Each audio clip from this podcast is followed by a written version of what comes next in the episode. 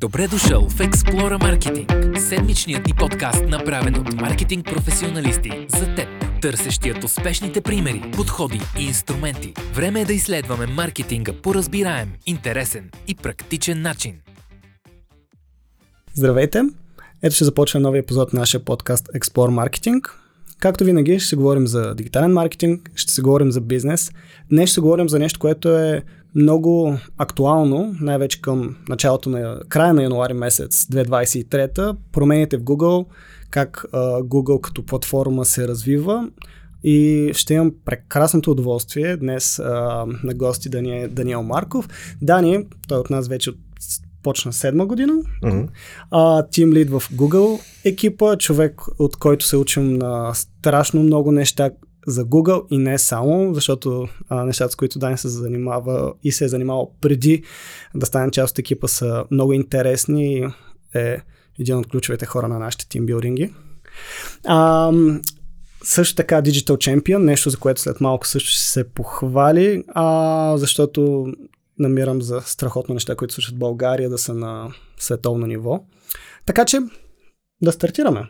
Супер, да. Ако искаш все пак кратко представяне за теб, да споделиш и започвам с въпросите.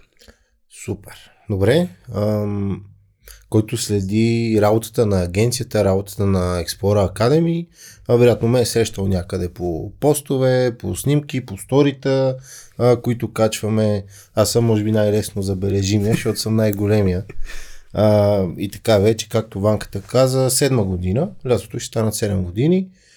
А, беше много интересно, всъщност началото на работата ми в Explorer беше много интересна с това, че дейността ми беше Google Ads. Тогава, може би специалист е силно казано, но Google Ads, аз му викам реклама джия, с а, бонус каквото има друго да се прави. И по тази линия започна работата ми с MailChimp платформата и а, развиването на имейл маркетинга. Всъщност вече в агенцията аз съм човека, който отговаря и за а, имейл маркетинга, за процесите, за платформите, за работата, за репортинга и за развиването, защото това е един много готин важен канал.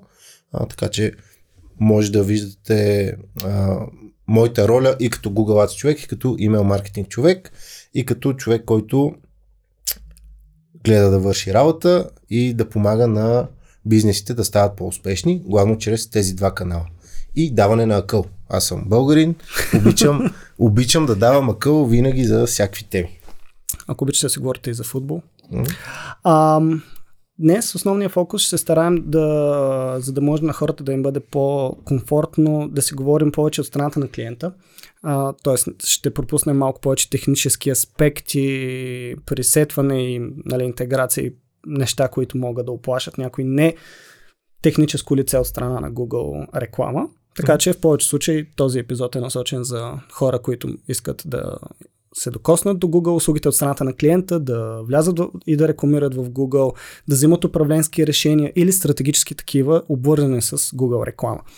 Стартирайки, какво е твоето усещане? Първо да почнем с малко по-общото. Какво се промени в Google последните месеци или айде да кажем година, защото това е трудно да кажеш последните месеци, а, как Google като система започва да се променя и то най-свързано с неща около дигитализацията на бизнесите, законовите промени, които се случат покрай GDPR, промяната в разбирането какво е това куки и как работи, което нали, ще ни отведе и до по-нататъчните въпроси, свързани с автоматизациите като стратегии и нови аналитикс всъщност какво е куки, как работи и как не работи. Да. Вече от към началото на годината знаем, че браузърите спират да поддържат uh, third party cookies. Uh, това беше ясно от много време, така че просто си вървим в една посока, която беше uh, ясна, че ще се случва. Иначе този въпрос, благодаря ти за него, много хубав въпрос. Размишлявах над него преди известно време и ми направи впечатление нещо много, много конкретно интересно.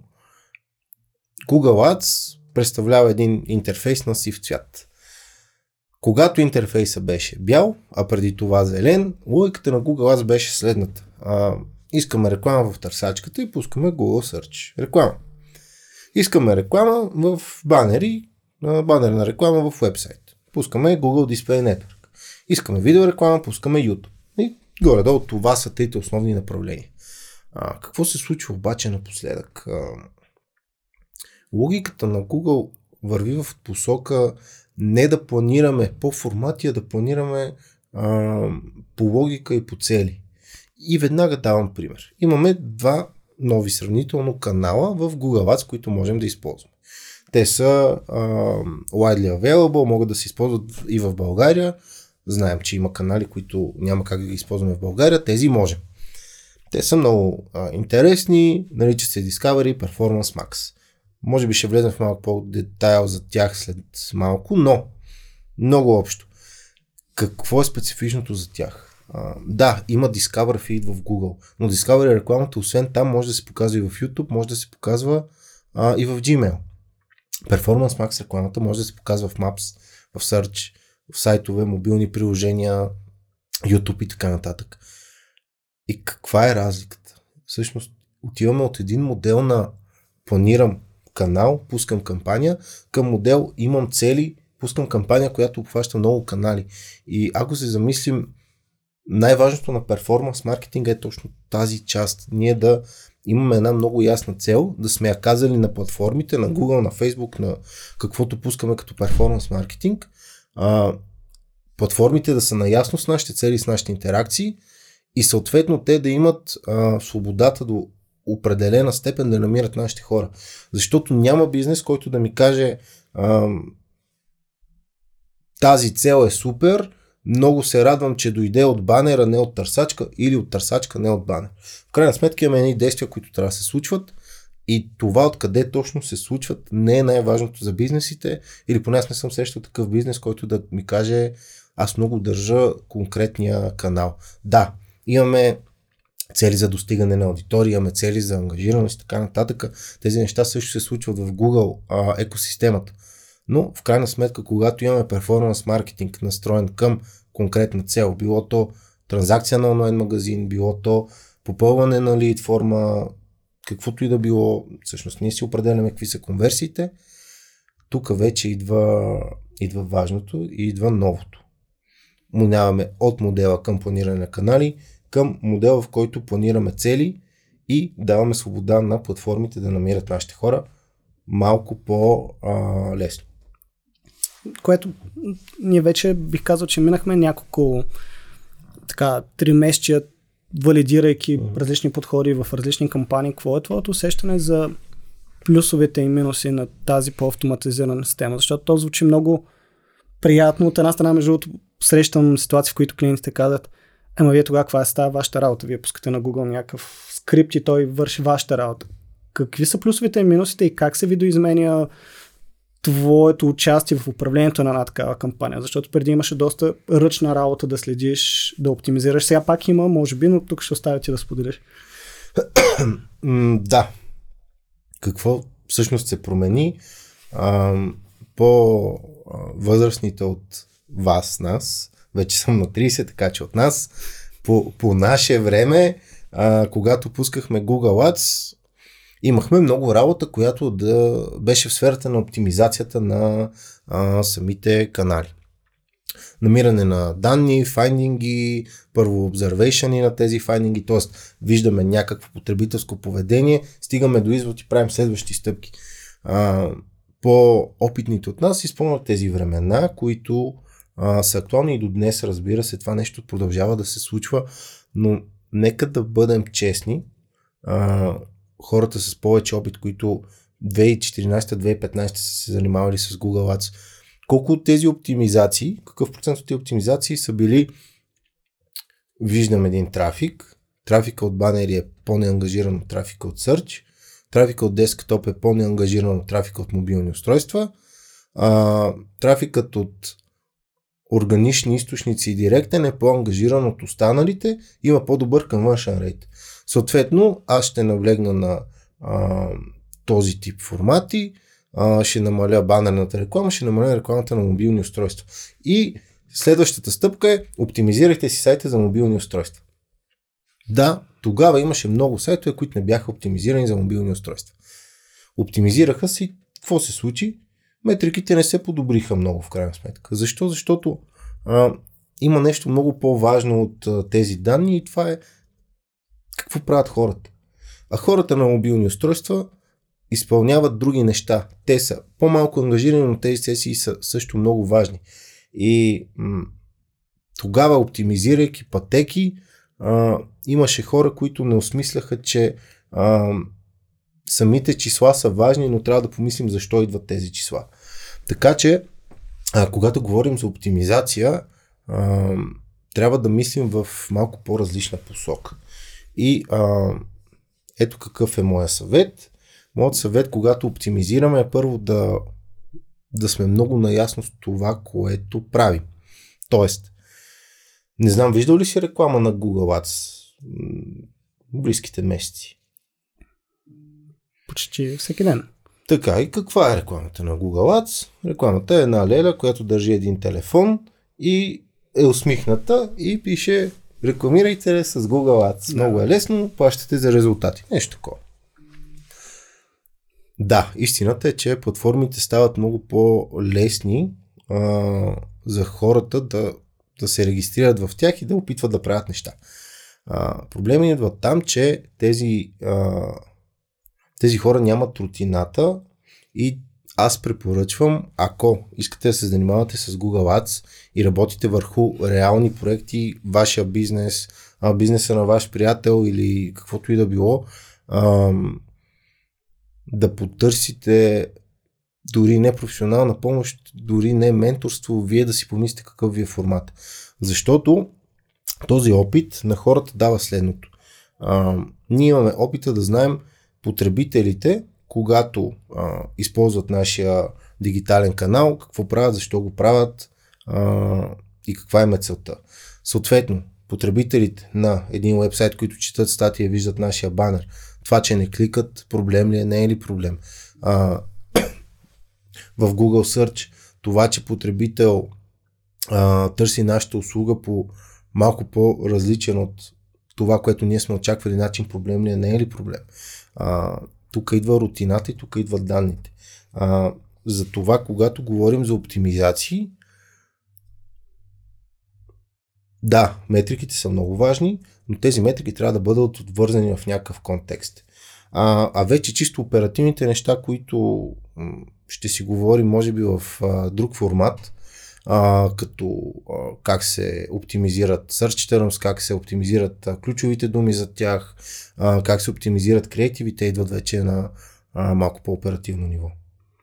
Тоест, може да кажем, че автоматизацията до някаква степен позволява времето, което до някаква степен човек е правил в техническа работа, сега по-скоро се обръща в аналитична и до някаква степен а, а, консултативна от гледна точка на окей, как бизнесът функционира дигитално.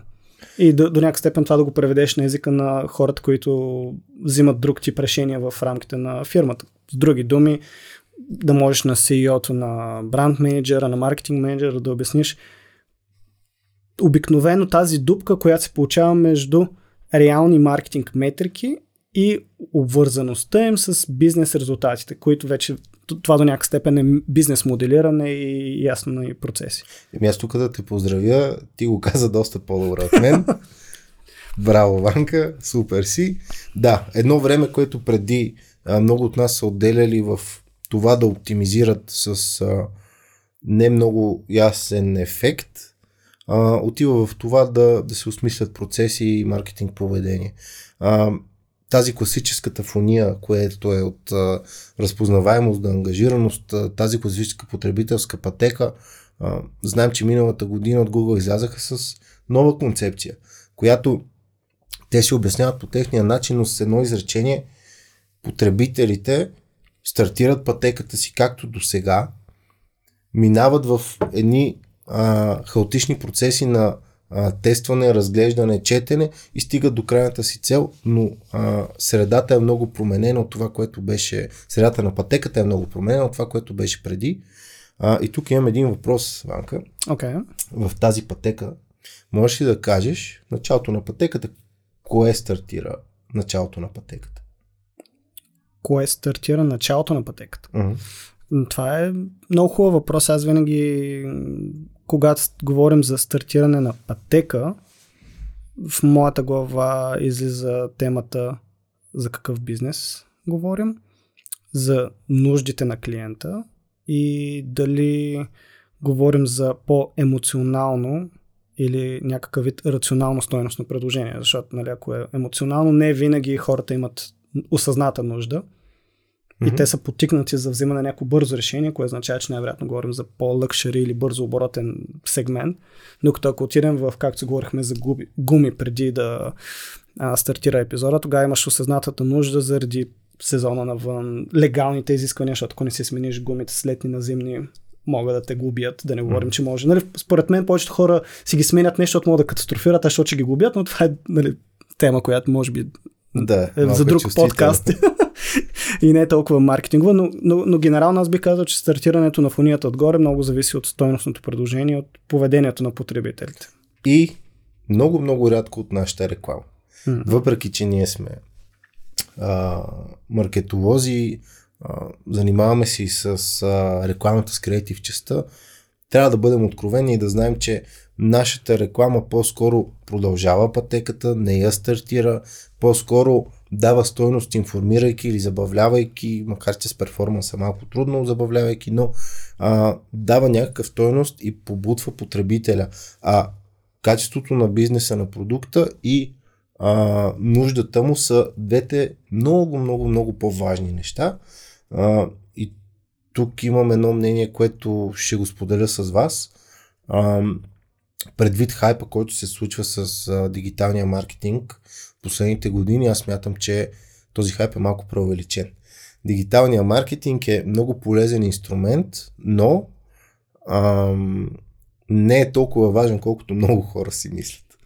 Така че а, моят съвет към, към зрителите, към маркетинг менеджерите, към хората с бизнеси е да а, използват този инструмент в началото много умерено, да тестват концепции, хипотези и само когато са сигурни, че а, техният продукт веднъж достигнал чрез маркетинг до потребителите, ще бъде достатъчно конкурентен и, и успешен. Много яко. Много яко. А, ще захвана за една дума, която ти използва преди малко свързано с нали, забавлява. А, с, когато говорим за новите автоматизирани системи, това, че нали, Google до голяма степен разполага вече с голяма палитра от рекламни формати, които работят в една система, което е следствие на чисто също и тяхната дигитализация. Факт, че те имат инфраструктура, която много малко други рекламни платформи, медии могат да се позволят просто. Една е, другата.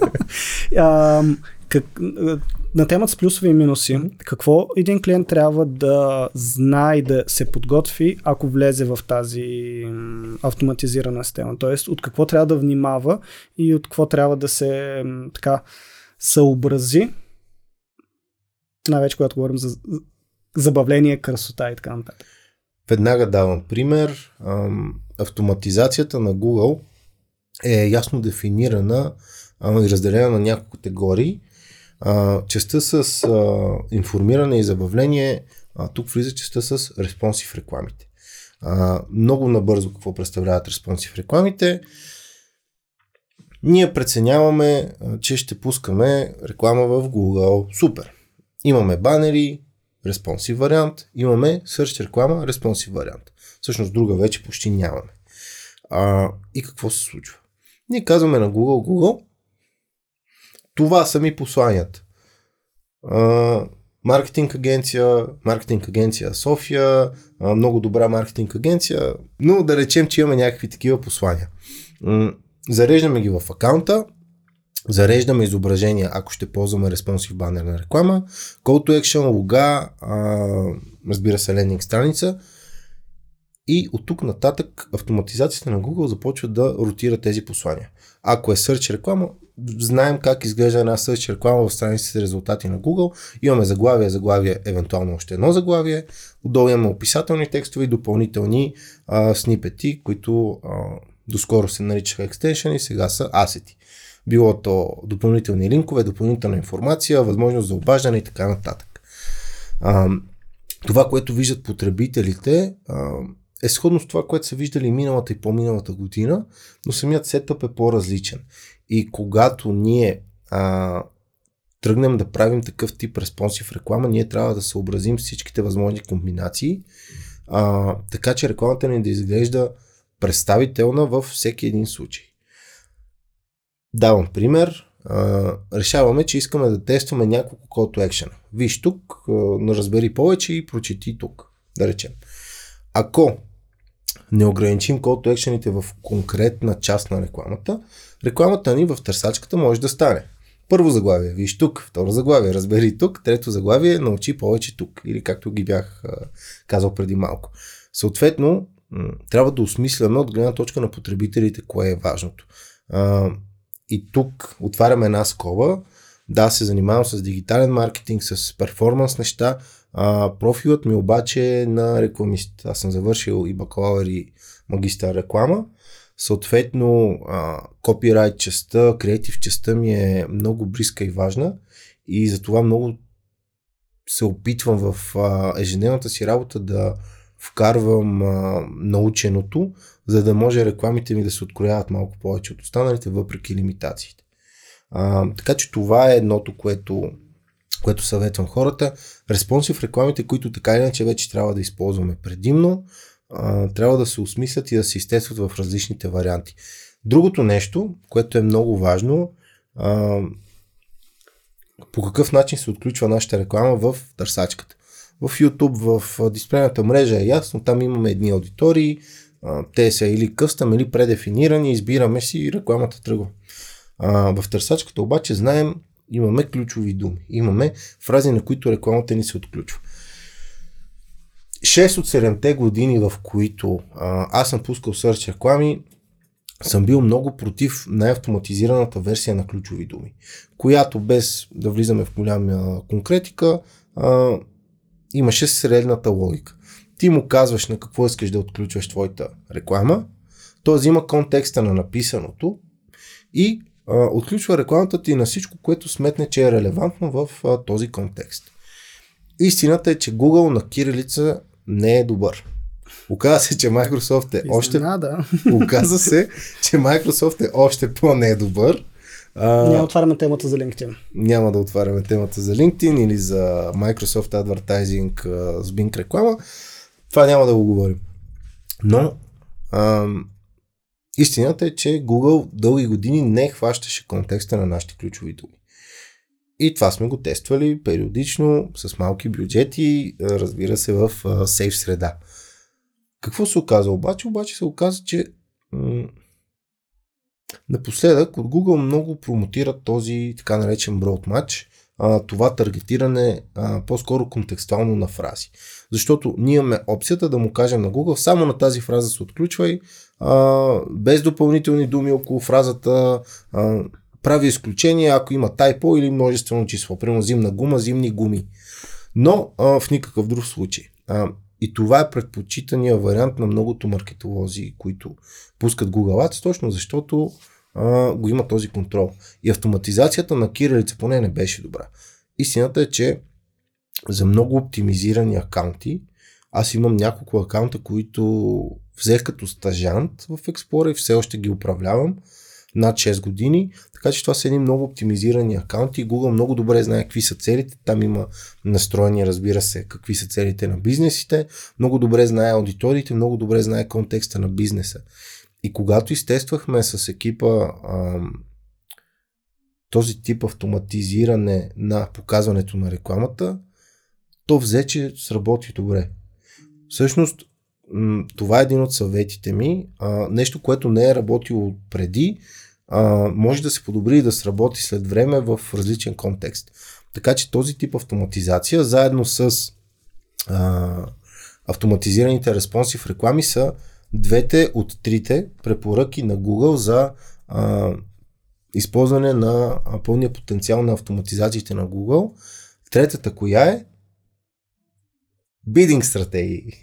Няма да, да влизаме в детайл, но ам, когато пускаме Google реклама, било то а, търсачка, било то банер, било то от новите формати, ние имаме инструкция към Google какво искаме. Искаме обхват, искаме трафик, искаме конверсии, искаме възвръщаемост на тези конверсии, искаме конверсии с най-голяма стойност. Давам пример, а, онлайн магазин, продаваме нещо за 5 лева и нещо за 5000 лева. А, ако го инструктираме за обем конверсии, вероятно ще продадем 5 от ефтините неща и 0 от скъпото. Ако оптимизираме за conversion value, по-скоро ще а, оптимизираме за по-скъпото нещо да се продаде един път, защото общата стойност а, се качва. Те са много логични нещата. Но а, от гледна точка на автоматизации 2023 това са трите неща. Ограничението от към обхвата на ключовите думи, говорим за сърч, но не само и дисплейната мрежа имат а, техния еквивалент. Имаме а, бидинг стратегиите, имаме респонсив рекламите. А Google Analytics 4, който всъщност тези всичките неща ги хваща, а, пращаме трафика в сайта, който го анализираме в а, новият GA4, той е отговор на това нещо. Аз а, много мислех защо нещо, което 15 години е актуално, готино и работи, а, трябва да се пипа и трябва да се променя и защо от Google държат на него, особено а, след обратната връзка, която получиха.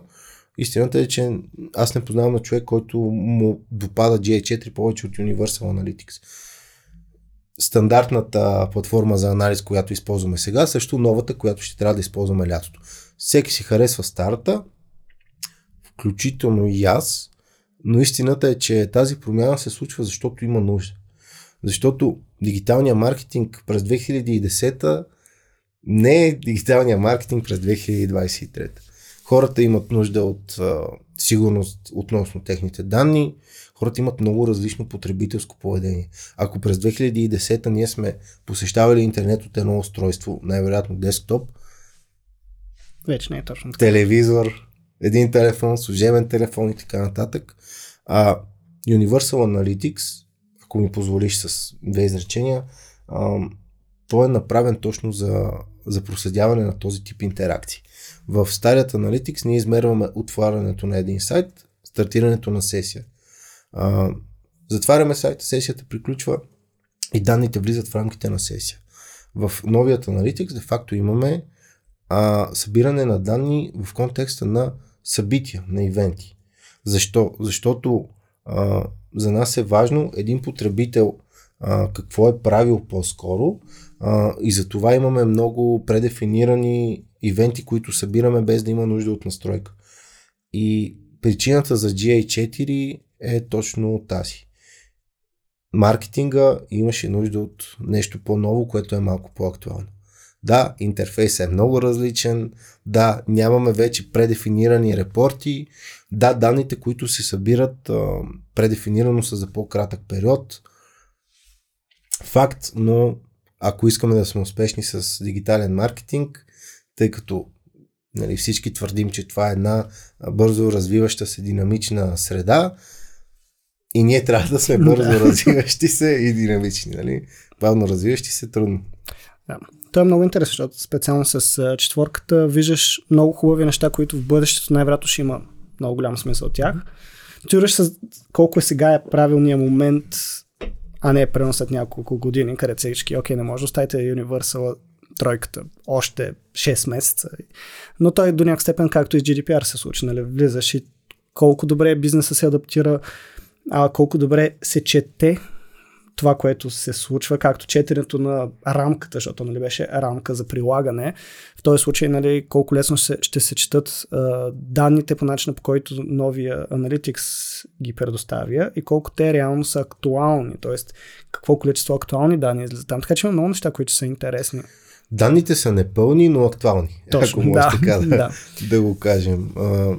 Един съвет относно новия начин на анализ на данни – да, как би успокоил с... бизнеса, защото аз вече съм бил на поне 15 срещи с... Спокойно бизнес. Да. Виждате колко е, колко е медно, когато си в а, подкаст епизод с Дани.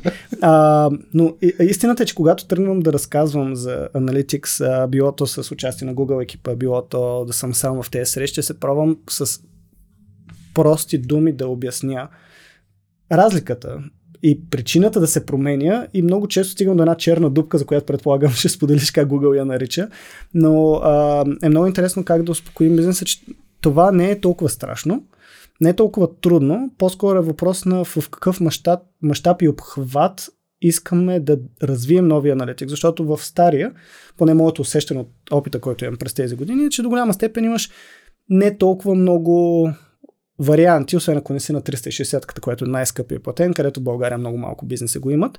Но Universal имаш един стандартен изглед, слагаш едни ивенти и гол тракинги, имаш e-commerce, който си го настройваш и другите са вече някакви финни настройки, докато в новия имаш просто малко повече нива на обхват. Веднага давам пример. А, какво имаме предвид под маркетинг 2010 и маркетинг сега. Universal Analytics имаме репорт, който а, ни извежда на на една таблица резолюциите на нашите потребители и съответно метриките за ангажираност.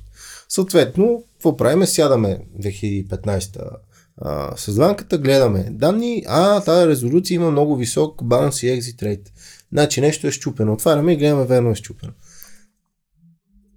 Истината е, че вече вебсайтовете са толкова добре направени, че те нямат този проблем. Съответно, този репорт, ако трябва да сме честни, не го гледаме или го гледаме много рядко, тъй като не е чак толкова релевантен вече.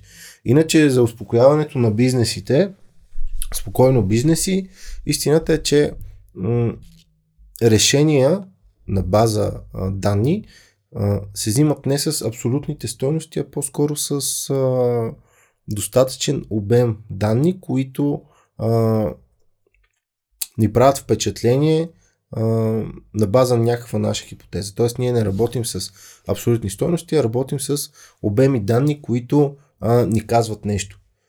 М- ако искаш да си видиш, примерно, продажбите на, на нещо, ти си имаш вътрешна система винаги. Ти можеш да ги видиш. Това, че не са ти на абсолютна стойност в Google Analytics, не е чак такъв проблем. Ти в Google Analytics ще видиш а, откъде идват тия хора, като източници на трафик, като локации и така нататък. И дали ще са ти 99 а, транзакциите от Google Ads или 102, в крайна сметка това не ни чупи кой знае колко. А, имайте предвид, че тук идва и автоматизацията на Google до голяма степен, защото Google, когато е убеден, макар и да липсва като данни заради GDPR ограниченията, че някоя транзакция е дошла от един конкретен канал, Google без да е сигурен ще ти даде заслугата на този конкретен канал. И моят съвет е да следите директния трафик и конверсиите от директния трафик, тъй като в случаите, в които Google не знае откъде са тези конверсии, ще ги атрибутира на директния трафик. Ако нямате огромен скок на конверсия от директен трафик, вие сте окей. Okay, до голяма степен. Голяма окей okay в тази част. Иначе Analytics 4 има много други неща, които може и да не са ви много окей. Okay. Тук сега един много въпрос. Предполагам, че Иванчев много ще, ще претрия ръце от радост, че го задавам. Здрасти. А, тези автоматизирани системи и факта, че Google се пробва да вземе повече контрол при себе си, как трябва да подхождаме с бюджетирането и контрола над бюджета? Тоест в какви ситуации бихме оставили автоматичните системи, в кои ситуации по-скоро бихме дали пауза на тях или бихме направили хикс неща. Въпросът ми е чисто ситуационен. Как Плюсове планираме? Се. Как планираме и как, какво е нашето отношение на тема бюджети, защото това е нещо, което за мен е много стратегическо. Медиа планирането е много, много важно а, като част от нашата стратегия. Има си професия медиа планьор. Много отговорна. Факт. Как планираме нашите канали, канали кампании и креативи? А, ако имаме исторически данни за какво е сработило, какво не е сработило, а, знаем потребителската пътека на един бизнес, а, дали е голяма оборотна, бързо оборотна стока, дали е нещо а, с по-малък и локален обем. Това е много важно. Но аз ще ти дам един пример. Чакайте. А, а, тук Подготвил съм се. малко Момент. интерактивност, за която аз нямам никаква идея, но признавам, както лъчо казахме, ще развия малко интерактивности в нашия подкаст. Така, имаме две чашки. Тук имаме... Чакай само ти помогна. Благодаря ти, Иванка. Лъчо, чуваме се добре? Супер. Patreon. Сега. а, Жълти Сплит. личета. на а, канали. Добре. Бизнеси. Добре. Избери си бизнес.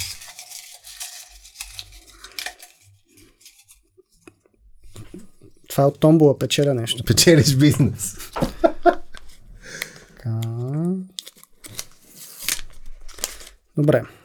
Хранителна верига, набираща персонал. Цел изпратени севита на сайта. Така, Страхо- Страхотен имаме. ръкопис. Благодаря ти. А, така. А, не се шегува. А, не, наистина.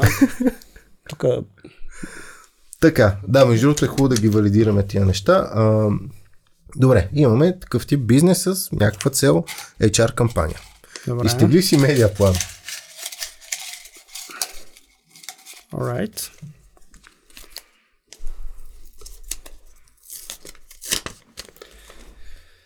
Search, Google Remarketing, Social Media Remarketing, Email маркетинг. Според тебе този сплит, този медиа план релевантен ли е? Като основа. М- По-скоро да или по-скоро не?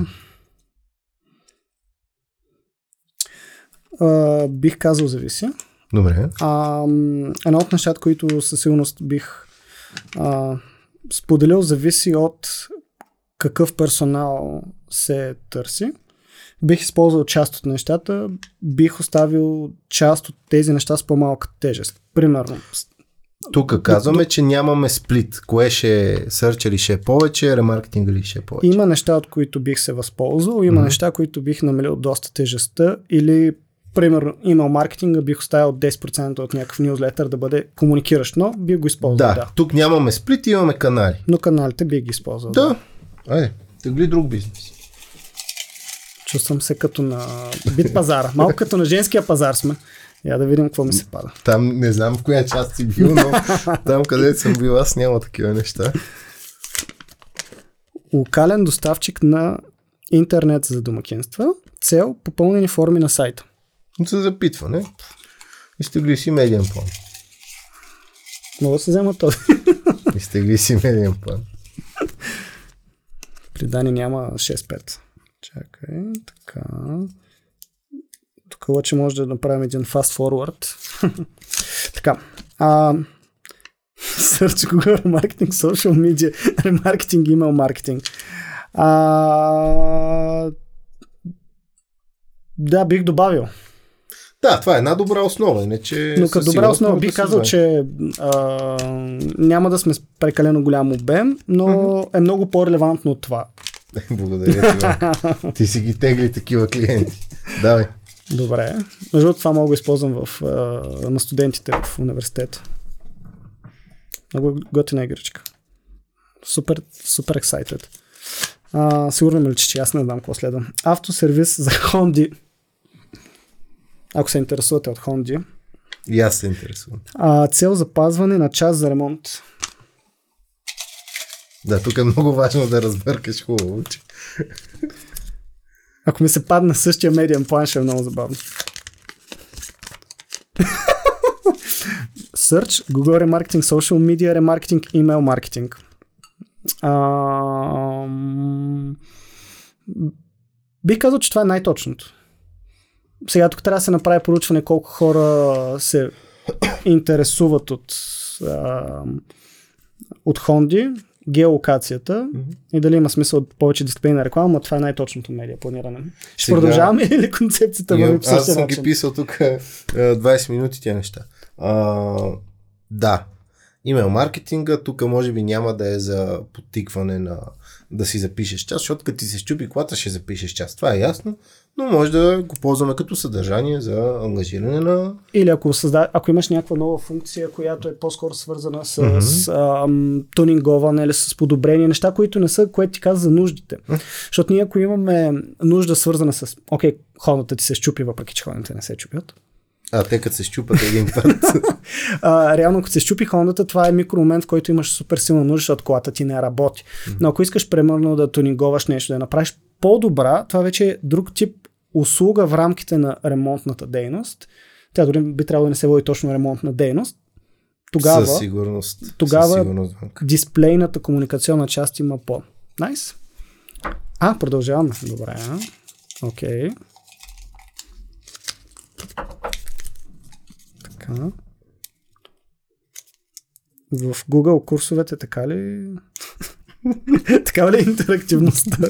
Но ти си предизвикателство, залепил си ги. Така, да. магазин за мъжка мода с онлайн магазин цел, онлайн и офлайн продажби.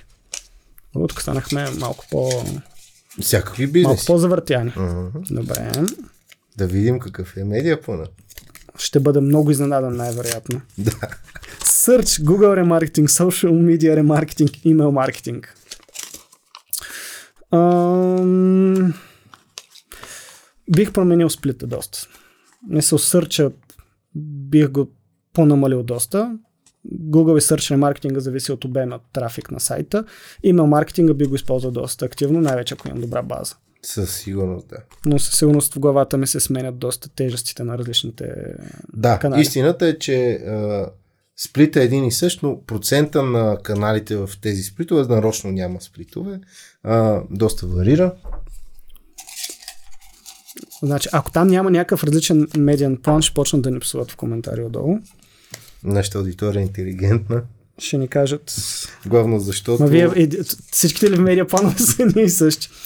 А, нотариус Младост 2. Ако има нотариус Младост 2, може да напише в коментар отдолу.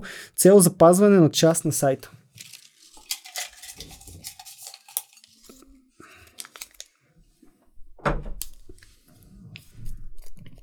Малко е Ако искаш да ми отворен. Малко е като, като турбичките в супермаркетите. Така. Search, Google ремаркетинг, изненада, social media ремаркетинг и email маркетинг. Тук ще оставя ти да споделиш. А, аз изля... изчерпах се. Мнението ми за нотариуса ли? А, да. Мнението ми е, че със сигурност Search тук ще е най-силен. Имейл маркетинга ще бъде според мен с а, не много висока частота, може би. Освен ако не си B2B, въпреки че ти най-вероятно частта за ползване на нотариус си на един телефонен mm-hmm. разговор, но ако нотариус се въведе някаква супер иновативна услуга за не знам, променя се нещо в закона, свързан с нотариусите, знам ли, и ти искаш да информираш твоите клиенти, защото примерно обслужваш 100 клиента, е, знаете ли какво промени се тази законова рамка, искате ли? Ето го, това нещо би се работило. Ще теглиш ли и другите? А, не знам, ще имаме ли изненада или по същия начин? Еми, имаме едно B2B съм писал. А, са същите. Добре. Еми, контекста, надявам се, хората го разбраха. А сега ще го споделя. Очи, колко време сме? 40 минути. 40 минутки, от 20 от тях аз се пробвам да отварям лищата. Перфектни сме. А, тук отворихме директно медиаплана. Еми да. А, добре, реално, ако искаш, а, кажи, сподели направо своите изводи за това нещо, мисля, че беше много готино като, като опит, защото какво хората трябва да научат от това упражнение? Ние си имаме ясни таргет потребители и в случаите те са различни. А, поведението на таргет потребителите обаче а, изградено от навиците им през всичките години, а, до някаква степен е сходно. Да, има разлики, да, има изключения.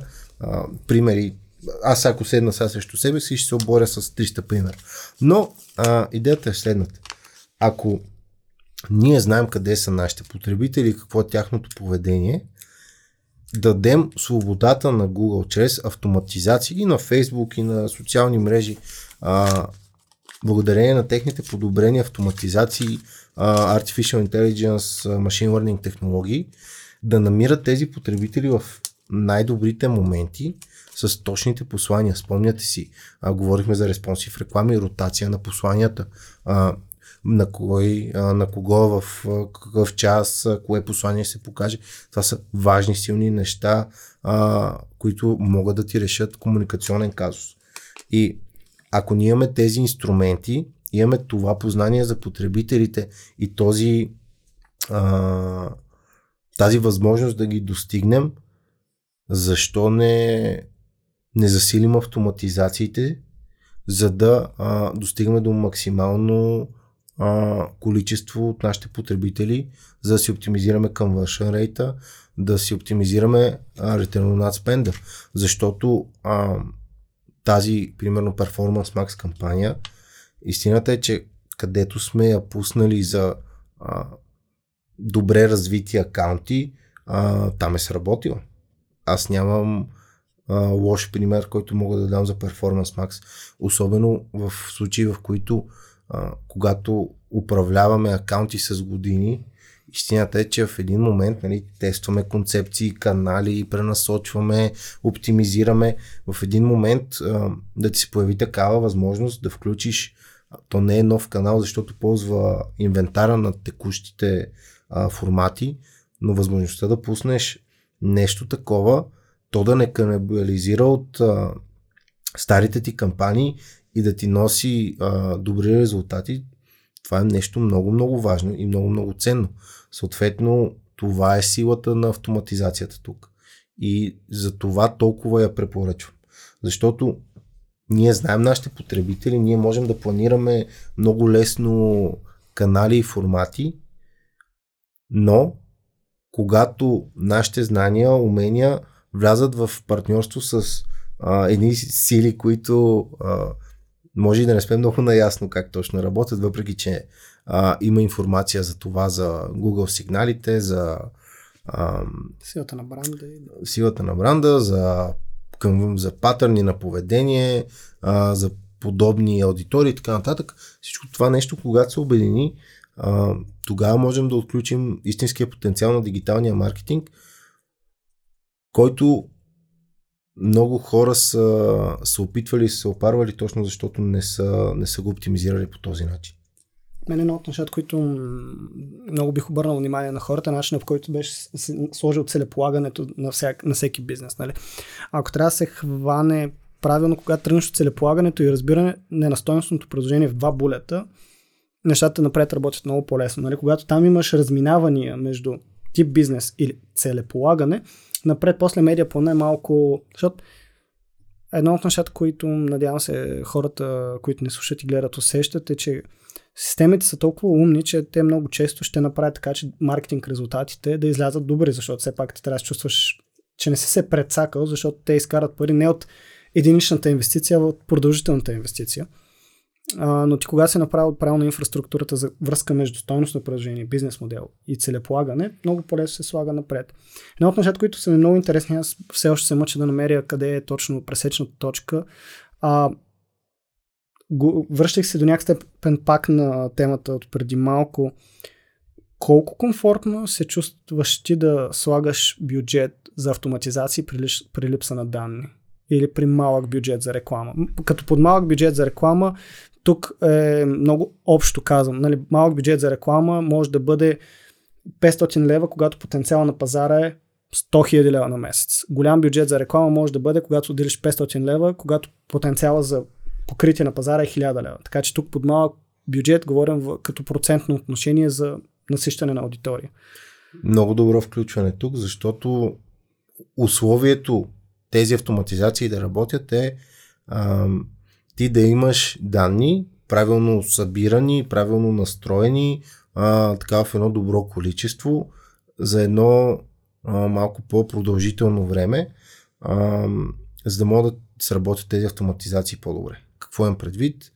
М- когато настройваме Performance Max кампания, например, или Discovery кампания, а, ние не задаваме аудитории, а казваме на Google, това ми е целта и а, това са ми насоките, примерно хора от еди коя си локация, от еди какъв си пол, а, с еди какви си интереси, а, но автоматизациите не, не се ограничават в тези интереси, а по-скоро ги използват за ориентир. Съответно, ако ние не сме а, стартирали добре, нямаме добра основа, автоматизацията може и да не сработи, по-скоро няма да сработи. Иначе за въпросите за бюджетите, аз дори предпочитам понякога да, да имаме по-малки бюджети, за да може да тестваме на а, по, по-сигурно. Какво имам предвид? Отново, ясни са ни таргет аудиториите, ясни са ни каналите. Ако това, което м- предполагаме като успешно, го изтестваме на малък скел, хванем най, най, най, най, най-добрите ни аудитории. Платформа за изграждане на онлайн магазин. Да. Знаем, че тук са едни 5000 човека, примерно, които биха имали интерес. Ако ние ги достигнем с най-добрите ни канали, с най-силните ни послания и те не, не конвертират по начина по който искаме, истината е, че и 50 и 150 и, и, и милиони 50 да инвестираш, а, чисто в рекламен бюджет, а, нещата няма да имат кой знае каква разлика. А, затова когато тестваме, с малки бюджети, разбира се, когато искаме да използваме оптимизация, трябва да има на какво да стъпим. И ти ме пита за а, оптимизация на акаунти. Истината е, че ако ние седнем да правим техники за оптимизации в акаунт, оптимизираме реклами и така нататък, а, използваме по-интересни формати, истината е, че а, по този начин, ако имаме 10 изкарани пари, с, с оптимизациите ще имаме 12. Но ако чистия бизнес а, с органични източници, без реклами а, или с неоптимизирани реклами имат 0 пари изкарани, с нашите оптимизациите няма да поимат 2 пари изкарани. Съответно, ако нямаме добрата основа, тези неща а, почти винаги са безпредметни. Виждаме го много, много пъти. Ти за това много добре оказа в началото, че нали, тук просто се старая да слушам внимателно. В началото каза, ако бизнесът ви не е добър, а, нали, а по добър бизнес означава работиш, да имаш история, да имаш инфраструктура, рекламата няма ти го направи по-добър. По-скоро ще ти засили усещането, може би, което ти сега тук ще каза. Тези информи... инфомършалс, които бяха на времето много интересните, а, сигурен съм, че са работили много, защото бабите имаха на коленки, имаха а, там комплекта ножове.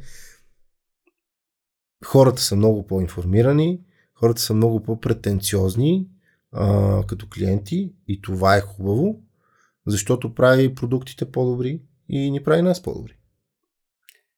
Тук едно нещо, което е много интересно, защото нали, като усещане до някаква степен окей, говорихме се за автоматизация от към технически аспект, от към комуникацията. Стана ясно, че до някаква степен HTML5 банерите в Google започват все по-малко да са актуални, защото Google стана програмиста, който ги създава автоматизирано. А, какво обаче случва с видеото в този случай? Mm. Хубав въпрос. Наскоро гледах, че а, от Алфабет не са си оцелили ревеню таргета за последното а, 3 месече от камат ревеню в YouTube и това е голям проблем. Истината е, че много се разчита на, на YouTube като платформа за генериране на, а, на печалби за Google и за Alphabet съответно. Работи се по въпроса с YouTube рекламата така че тя да става все по-къмършено ориентирана.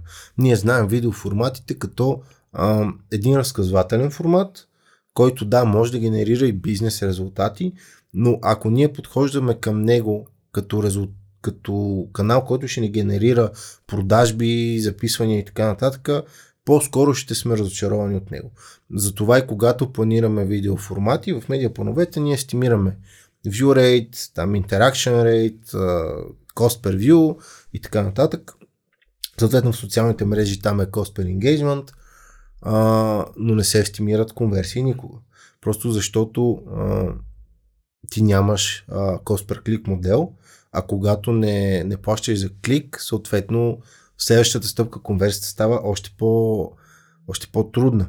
А, и най-новото решение на Google е всъщност YouTube for Action формата, който а, от гледна точка на потребителите не се различава много, А, основната му разлика е това, че предполагам като потребители сте виждали а, колко по-настойчив е в YouTube, YouTube в това да те а, прикани да разбереш повече за рекламодател.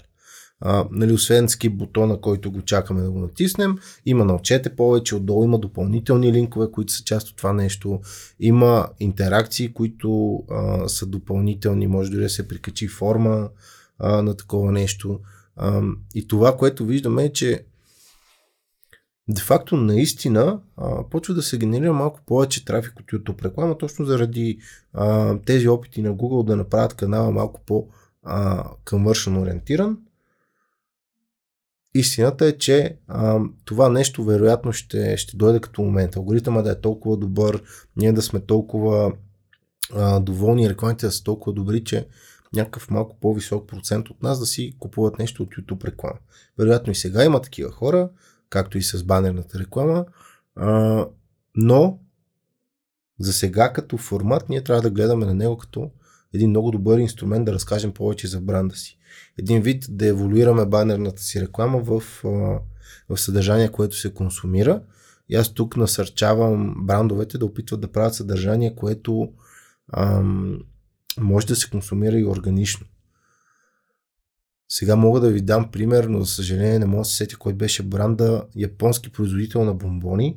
Правят цял а, сериал, там техния си стил японски, а, обвързан с тези бомбони. И той всъщност става много добър, хората доста го харесват и знаете тренда в YouTube, където хора реагират на някакво съдържание и това е тяхното съдържание. Оказва се много модерно ютуберите да реагират на този сериал и много често коментарите на тази реакция си оф, трябва да ги ям тия бомбони, оф, сега ми се дояваха бомбони, оф, искам да ги пробвам тия бомбони. Така че механиките в YouTube не са само чист перформанс, слагат се пари, гледаш cost per view гледаш трафик и така нататък. YouTube си остава един много, много добър видеоформат, който има потенциал beyond чистия перформанс и чистия awareness. Яко към края вече на епизода малко да ни разкажеш за Digital Champions програмата. Да. Нещо, което ние всички бяхме доста развълнувани. Mm-hmm. Аз също в движение виждам някакви неща, които Дани ни пуска в вътрешните групи. Радваме всички леко ексайтнати. Да. Да споделиш малко и за и поздравления, между другото, и за резултатите. Благодаря ти. А, какво Digital Champions? Това е а, програма на Google, която събира всички а, Google Premier Partners. Това са а, най-често агенции, които отговарят на изискванията на Google, използват а, платформите на Google, освояват ни бюджети в Google, естествено като, като изискване, а, събират ни в една платформа и съответно а, ни подават най-новите им ресурси, които са достъпни само за а, тези избрани хора между 2 и 3 хиляди бяха, сега вече не мога и да проверя, а, нещо такова. А, тези хора достъпват до тези информации за а, consent, а, темите, за YouTube for Action, за Discovery, това са новите, а, новите формати, които загаднахме тук, за Performance Max, който малко повече го а, зачеркнахме, но той ми е и по-любим, няма как.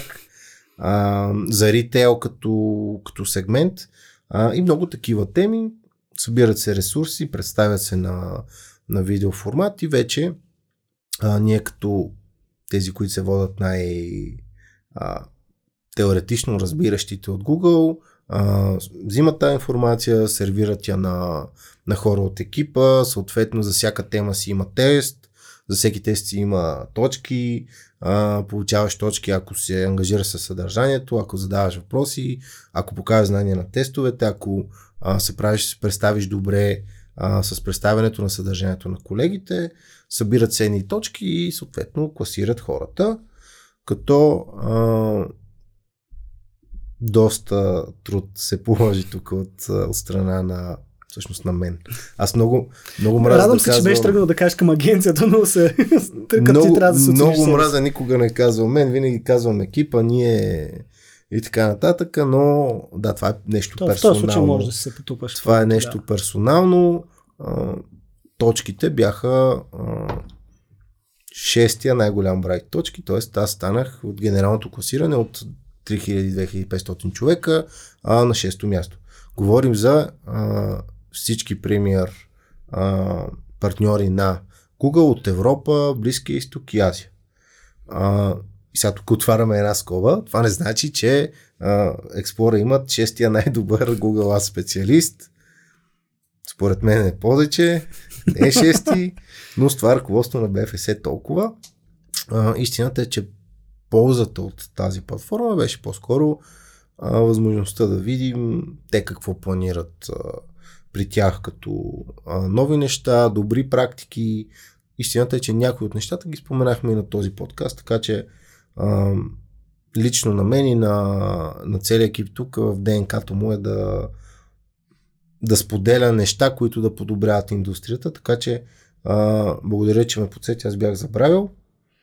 Ами За то- това не е лошо постижение, което звучи малко по-грандоманското, отколкото е, но Това е, а, нали, до голяма степен е причината да развием този епизод, нали, да те поканим теб. Е, когато се случват такива събития, събитието е важно и ако е около него да може да развиеш темата как това нещо, нали, да може средата да се облагодетелства. Не само ние като агенция, защото каквото си говорим, нали, това не, и нас ни развива като екип, като агенция, но и да можем да създаваме такъв тип епизоди, да споделяме добри практики, да мотивираме хора да се бутат и да, да, да търсят информация, защото нали, ако човек не му е интересно да се ръчка, да се бута в дадени теми и да направи темата по-голяма, тя темата се стои някъде просто там, като един пост в LinkedIn, но тя заслужава повече, за което нали, отново поздравления. визираш поста ми в LinkedIn с трофея. Генерал... Не, А, не, окей. това е, това е готино, защото този пост специално го използвах за три от булетите като въпроси.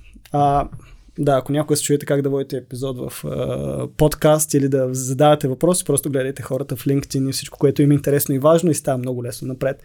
А, нещо, което би било много полезно а, и винаги завършваме накрая, мисля, че си го забелязал, Жоро много се рада също на този а, елемент от а, подкаста. Любими източници за литература, художествена, бизнес, техническа, за която да споделим на хората, така не, че стараем повечето от тези неща да ги слагаме като линкове в анотацията. Ух. Добре.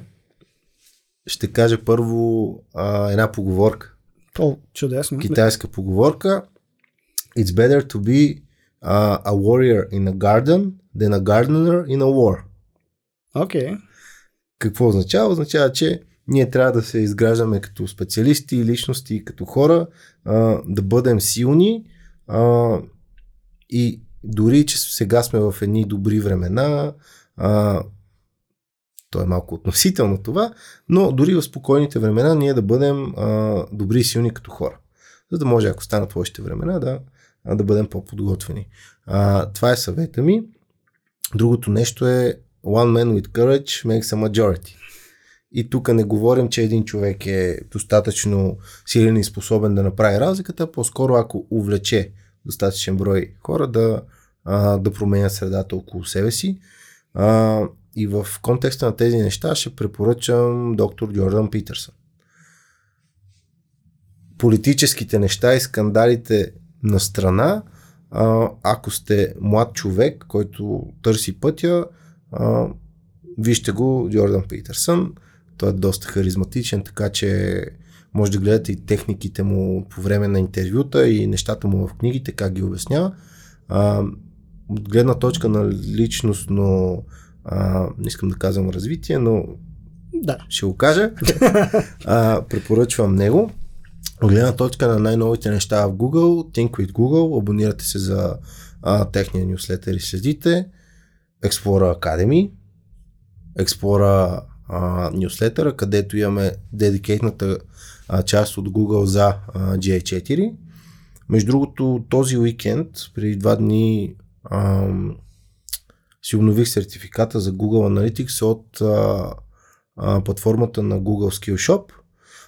Напълно безплатно е, сертификата не е кой знае с каква тежест, особено като не си търсите работа, но а, знанията са поднесени приятно, особено като се има предвид, че това е безплатен ресурс и идва от Google. а, а знаем, че понякога безплатните ресурси по-скоро искат да ни потикнат да, да даваме пари, а не толкова да, да учим, но там информацията е поднесена полезно и детайлно, така че ако искате да се развивате в Google Ads, а, Skillshop на Google ви го препоръчвам. Skillshop, Skillshop Google Ads, пишете в Google и а, ви излиза. Мисля, че Жоро е препоръчал всички останали книги на Вселената, така че аз приключвам до тук. Еми, Дани, благодаря много за това твое включване. Мисля, че успяхме така доста нашироко в рамките на този един час да покрием от клиентска гледна точка една идея повече а, нововведенията в Google, как Google се променя, ние как да следим а, като бизнес това нещо и как да се адаптираме спрямо него, което се а, получи страхотно. Благодаря за тази интерактивна част, между другото. А, това беше нещо ново и за нас, което ме изкефи. Както винаги, ако имате въпроси или нужда от нещо допълнително, знаете, винаги може да ни пишете в коментар или да ни пишете налично в някои от нашите профили в социалните мрежи. Много ви благодаря, че отново ни слушахте и ще се видим в следващия епизод.